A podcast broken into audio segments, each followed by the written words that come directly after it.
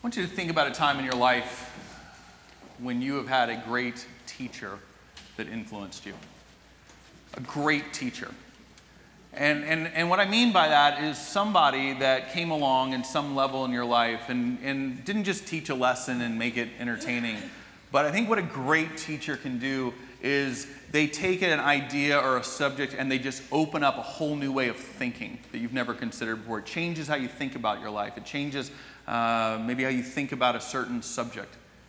Great teachers are invaluable because they mold and shape the, the ways that our lives can be lived. This summer, uh, I got to actually experience some great teaching in a way that I wasn't quite prepared for. Uh, it was an experience that my family and I, as, as many of you know, we uh, had a three month sabbatical this summer. And we took one major trip as part of that. And the trip we took was to Europe.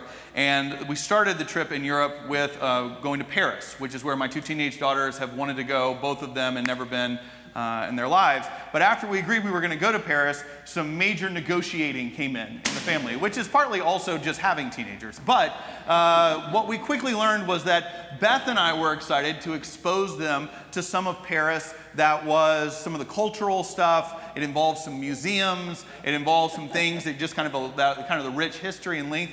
And the kids were excited about things that were not in museums when they thought about Paris. And so museums became a negotiating point of how we would do this. How many museums, how much time in the museums, do we really need to go to the museums?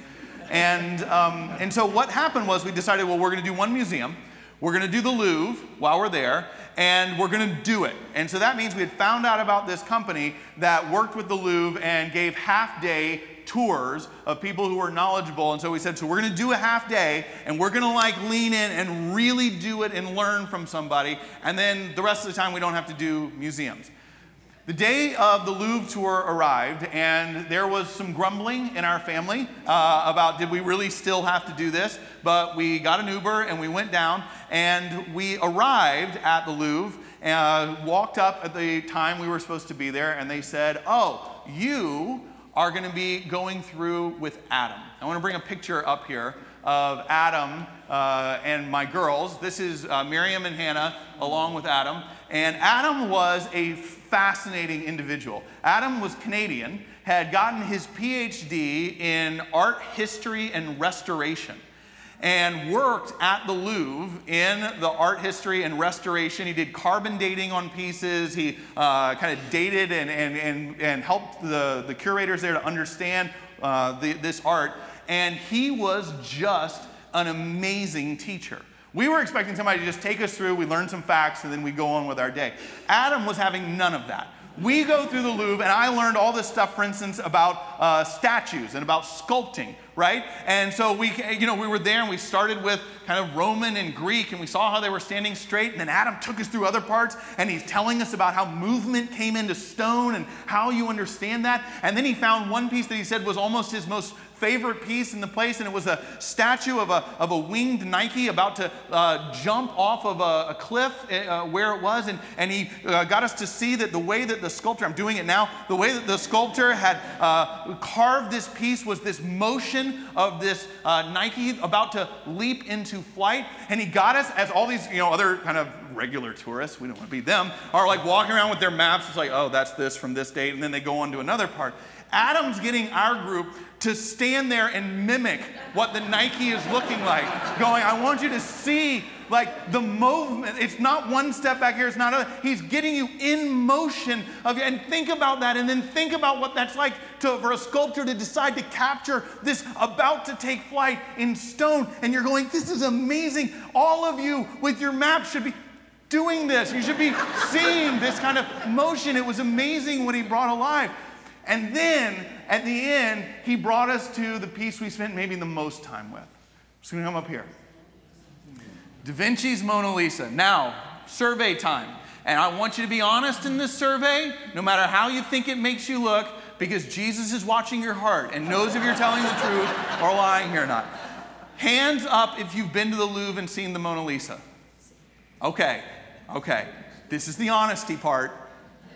How many of you after you battled the long line to get up there in the Italian Renaissance thing, finally made it to the front and saw the Mona Lisa and thought, uh, how many? Yeah. And that's what I thought until I met Adam. And all of you are wrong in that opinion. all of you are wrong.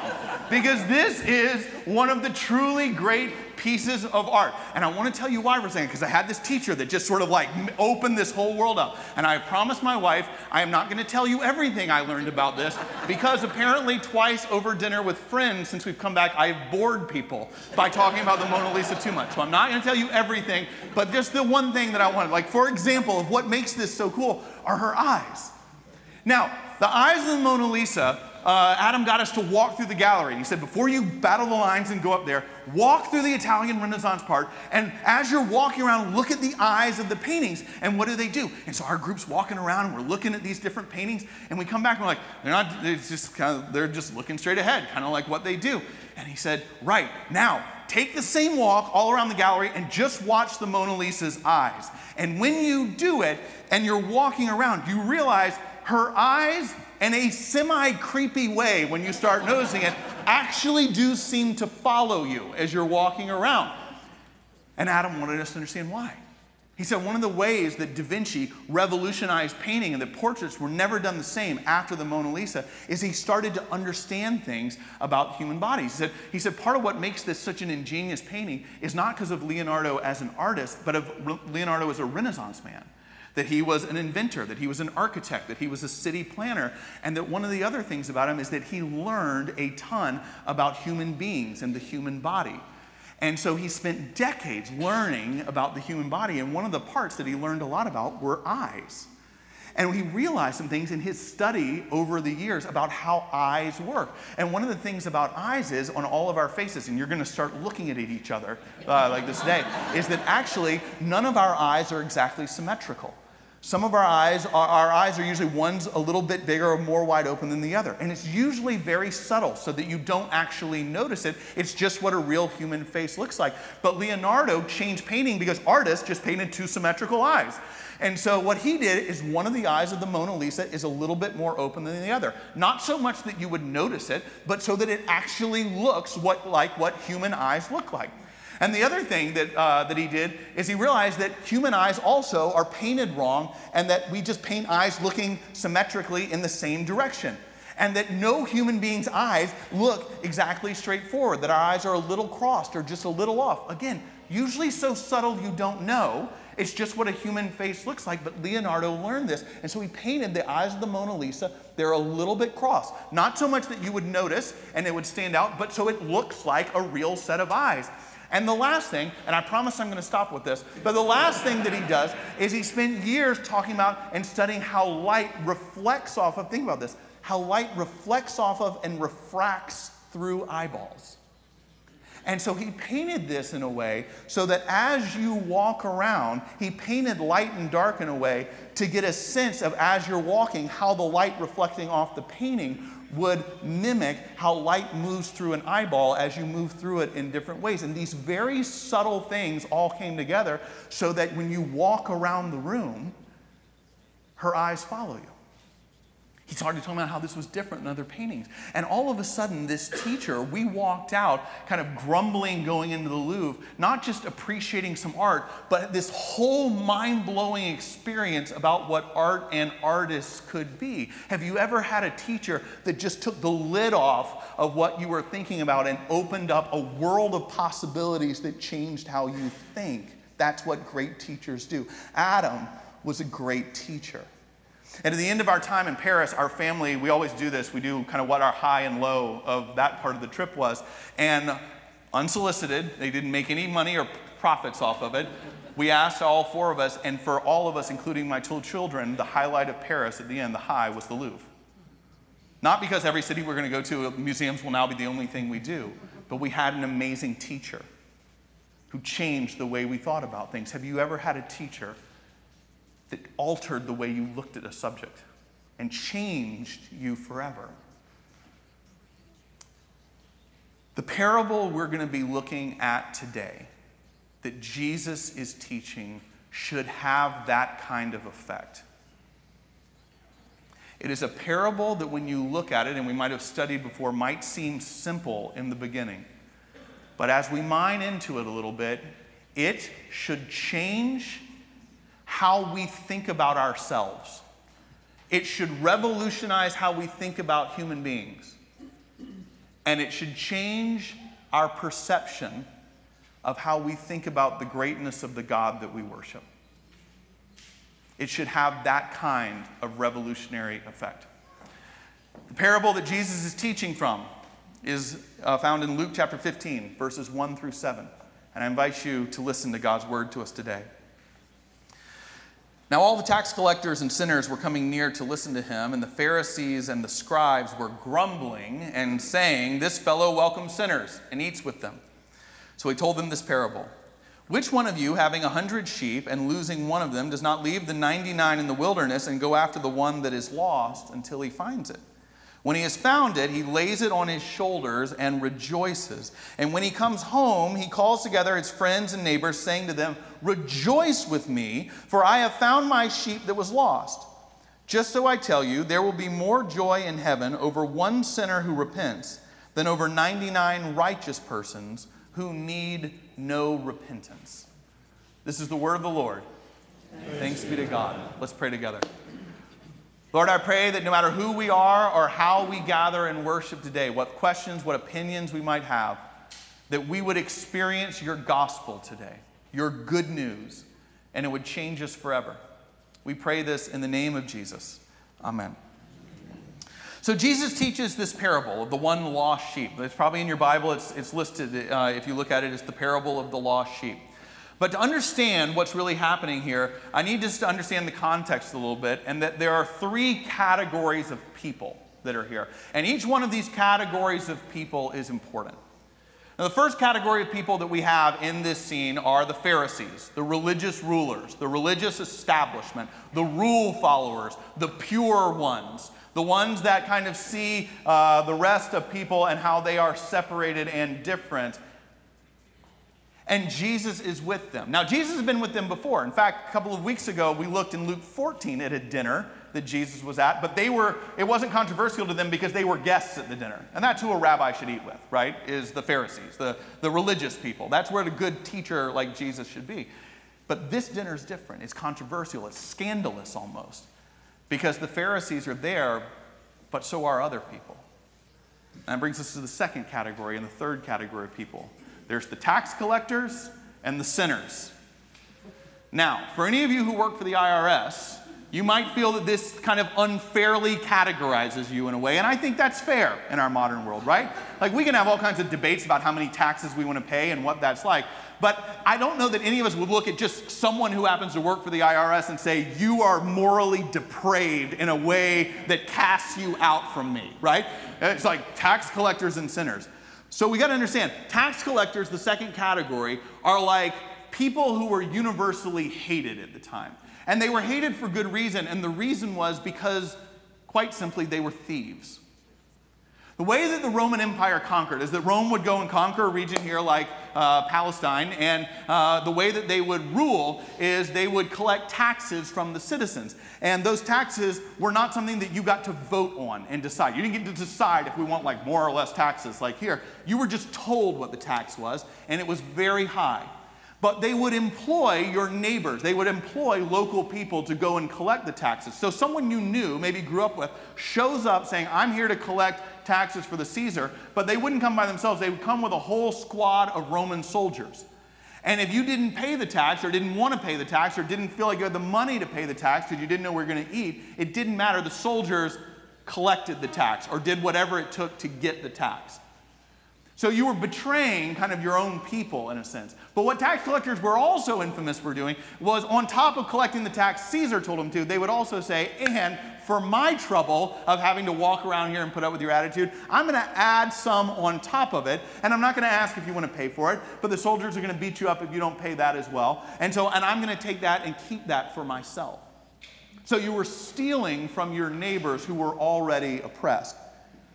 Pharisees knew that tax collectors were hated by everybody. Rome employed them, but the Romans weren't friends with these tax collectors. They weren't Roman. They were kind of beneath them, but they protected them. But their neighbors didn't like them either. No one liked tax collectors. It would have been an incredibly lonely, even though you had money, it was an incredibly lonely life. But you earned it because you were stealing from people, stealing from people who had very little and were paying so much in taxes. They were hated. So the Pharisees knew if we can associate Jesus with tax collectors, everyone will hate him right? So that's why they draw out the tax collector part. He hangs out with tax collectors, and who else? What's the third category? He hangs out with sinners. Now, that's just kind of a more broad based, you're not pure, you're kind of choosing your own way. This is my way of living. This is what I'm going to do. You know, whatever it is, I'm not going to follow uh, this with my money or my whatever. Um, and sinners, is sort of a broad category. So you've got the Pharisees, you've got the tax collectors, and you've got the sinners. Those are the three categories of people there. And when the Pharisees start grumbling because of who Jesus is eating with, which was a little bit like my kids before we went to the Louvre, there was grumbling that was going on. Jesus tells them this parable. It's a parable where a shepherd goes and finds one lost sheep, leaves the 99, goes and finds the one, brings it back over his shoulders, and is rejoicing when the one lost sheep comes home. Now, Jesus is telling this, and when Jesus is telling this, and I want you to think about this in your mind, I want you to imagine what the reaction of the Pharisees might have been. Might be similar to what our reactions were are if we just actually sit with this for a second. I think one possible reaction to this, and I know people that live and think this way now, is it's like, you know, when I actually get beyond the Jesus is doing it, so it must be right, I don't actually really like this very much right? Like, I actually don't like the fact that there's good people trying to follow the rules and do it the right way, and people who are openly not doing it, people who are openly stealing from other people. And Jesus sits at dinner tables with the rule followers in one chapter and then the rule breakers in another chapter and just sort of seems to treat everybody the same. That's not right. It's not right. It's not right that some people are trying to do the right thing and other people aren't. And so I kind of don't like that this is what's happening. And if that's a little bit how you feel, it's important to name that and own that. That's probably how some of the Pharisees reacted. Another way that they can react, and this is the way I hear this taught in the church a lot, is this Oh, what a great God we have. A great God who doesn't just pay attention to the 99 rule following sheep that stay, but God goes after the one. God loves the one that's wandered away. What a great God we have. I know a lost sheep. You know, it's this person, it's that person. They're wandering away. And I love the idea that God leaves us and goes to them and picks them up and brings them back. And the inference there is to bring them back to the herd so they too learn to become like us, to stop wandering away, to stop just kind of going off, but to become rule following sheep and to become people who, who don't wander away. I was described as when I came to faith as a Christian at age 24, this is the kind of language and the imagery that was used, right? It's like, the Lord has brought back one of the lost sheep. Now, there's parts of that that are true. I had been found, and I'm grateful to that to this day. But is the idea of this that there's the herd and the lost sheep who don't who wanders and the herd who doesn't, and that this one's brought back to the herd and that's the point? Think about it this way, and this is where you start realizing the depth and revolutionary power of what Jesus is teaching here. Who of these three categories are the 99 that don't need to repent? Who in this story doesn't need to repent? Do the tax collectors need to repent? Yes. They are stealing from people illegally and, and, doing so by force. Yes, they need to repent. I think that's clear. Do the sinners, whatever kind of category that is? Yes. Jesus never says that they don't need to repent. But what about the Pharisees, who I think the church often teaches, and I think probably assumed that they are the herd of the 99 obedient sheep? Do they, the religious people in this story, not need to repent? No. Henry Nouwen writes about this and talks about the lostness of religious rule followers. And he says, when you look at the Pharisees, there is a coldness to them, there is uh, a, a, a, an otherness to other people, that they see differences, they look down their noses at everyone else, and there is a smug removal from humanity that is incredibly toxic.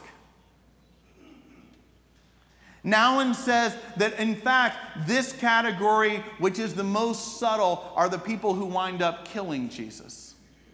The most dangerous people in the world are the ones who don't believe they need to repent. You heard what Beth said in the assurance. If we say we don't have sin, we're deceiving ourselves, and the truth isn't within us. Who here are the 99? Which of these categories don't need to repent? Which of you? Which of you doesn't have anything to confess or repent of. And that's when you realize the true power of what Jesus is teaching. There's no such thing as two categories of sheep lost and rule following who don't need a shepherd. There's just lost sheep. Isaiah says it this way all we, like sheep, have gone astray. Friends, sheep wander. That's what they do. And some of us need to realize that our wandering may look like the tax collectors. We are just openly taking what we can get to make our life right. Doesn't matter what's happening to our world, doesn't matter what's happening to other people. There are others of us who are like the sinners who are just kind of making life up to be lived on their own terms, on their own rules, and we may need to repent of that. But there is also in us, in some of us, probably in a lot of us, a rule following, cold person who looks down at others who are not following the rules the same way and thinks this parable is for you. There is no such thing as a sheep that doesn't wander. There is no such thing as 99 who don't need to repent. And when you realize this, what you realize is, is that all of us are some mixture of the tax collector and the sinner and the Pharisees. We all got this weird mixture probably within us. What does your lostness look like?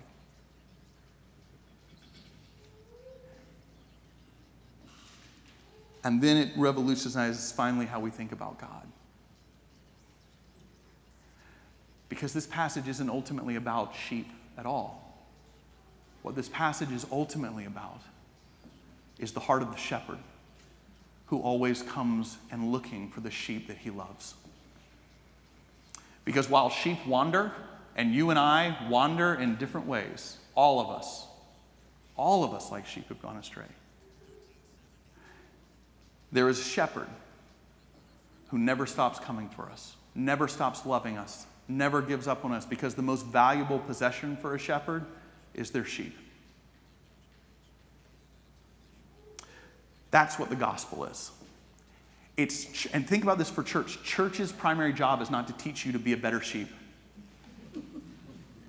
The job of the church is to celebrate the love of the shepherd. Because that's where our hope lies not in more rules, but in the love of the one who never stops looking for us. Tim Keller says it this way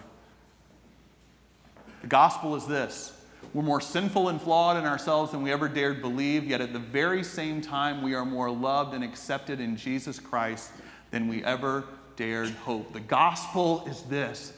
We are more sinful and flawed in ourselves. We all are the wandering, lost sheep.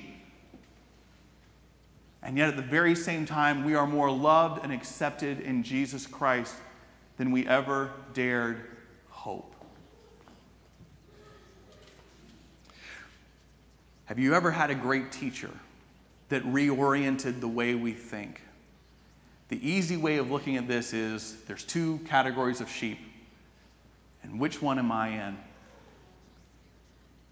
I would suggest that the way Jesus is teaching this is in a wholly different way.